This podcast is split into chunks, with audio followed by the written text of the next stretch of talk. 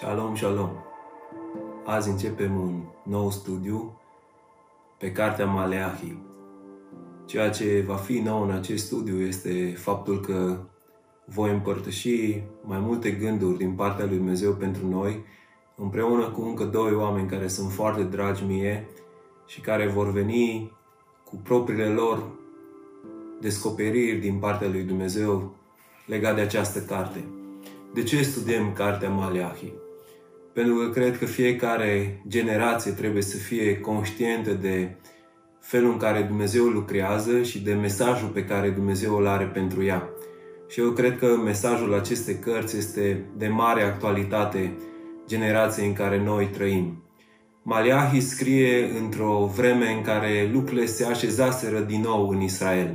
Dacă vă aduceți aminte, poporul Israel a fost în robia babiloniană, iar apoi Dumnezeu, după 70 de ani de robie, i-a scos din contextul Babilonului și au revenit în țara promisă, iar prin Neemia au rezidit zidurile cetății, iar cu ajutorul lui Ezra au rezidit templul, așa că începuseră din nou să fie jertfe aduse înaintea lui Dumnezeu și să fie acea închinare ceremonială de care avuseseră parte încă din vremea lui Moise.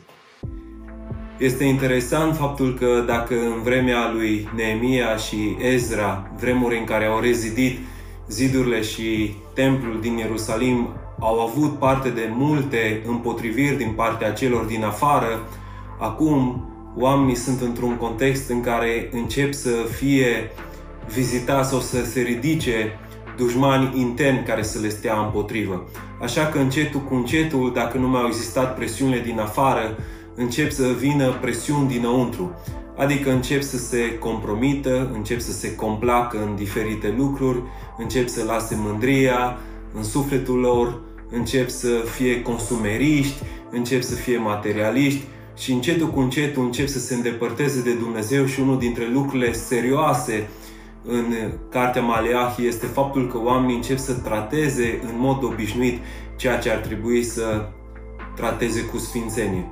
Așa că Dumnezeu îl ridică pe acest profet să vină și să vorbească din partea lui Dumnezeu legat de lucrurile care trebuie să se schimbe. Nevoia de un reset. De aceea se va numi această serie Reset, din pricina faptului că este o nevoie de a reseta din nou lucrurile. Și în vremea lui Maleahi au trebuit să reseteze închinarea, au fost îndemnați să reseteze felul în care se relaționează la bani, felul în care se relaționează la viața de familie și mai mult decât oricând felul în care se relaționează la Dumnezeu. Faptul că nu îl mai tratau pe Dumnezeu așa cum ar trebui să fie tratat Dumnezeul cerurilor, că au scos dinainte ochilor lor măreția și gloria lui Dumnezeu. Așa că vom sta și vom studia despre aceste lucruri. Însă, câți dintre dumneavoastră ați trăit pe vremea lui Ceaușescu? Eu am trăit doar 12 ani în vremea lui Ceaușescu, însă am citit și am auzit despre felul în care biserica a fost în acea vreme. O biserică persecutată din afară, dar care creștea, zidea, construia înăuntru. Chiar dacă au avut dușmani externi și comuniștii căutau să oprească lucrarea lui Dumnezeu în mijlocul lor, aceștia nu au reușit. Iar biserica a crescut, s-a dezvoltat și a fost o biserică care a avut un impact în societate. Însă, imediat după Revoluție, dinamica bisericii s-a schimbat, deoarece nu a mai fost acea presiune exterioară, au început să se ridice acești dușmani lăuntrici. Și chiar astăzi vedem cum foarte mulți oameni se confruntă cu compromis în viața lor, cu această idee de confort, de complacere, mândrie, materialism, consumerism. De aceea e nevoie ca acest mesaj să vină și să vorbească direct inimii noastre. Și încurajarea mea pe ziua de astăzi ar fi: ai putea să stai câteva clipe și să te gândești dacă nu cumva ai lăsat în interiorul zidurilor tale lucruri care erodează viața ta și dacă nu cumva ai început să tratezi lucrurile care sunt sfinte, lucruri care sunt o chemare înaltă din partea lui Dumnezeu, lucruri pe care ar trebui să le tratezi cu mare atenție și cu mare sfințenie. au devenit lucruri pe care ai început să le lași în viața ta. Dacă nu cumva ai dat standardele lui Dumnezeu mai jos decât sunt descrise ele în Sfânta Scriptură. Chemarea de a te sacrifica, chemarea de a iubi, chemarea de a dărui, chemarea de a merge 2 mile cu cel care cere să mergi 1 milă, chemarea de a iubi pe vrăjmașii tăi, chemarea de a dărui din bunurile tale, chemarea de a te închina nu doar în contextul în care îți place ție, nu doar în contextul în care cântă trupa preferată.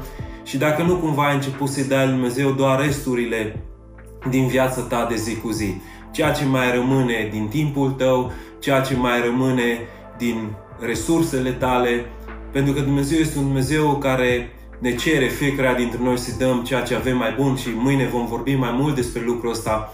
Aș vrea să vă provoc chiar în primul curs al acestui studiu, unde ești tu în aceste lucruri?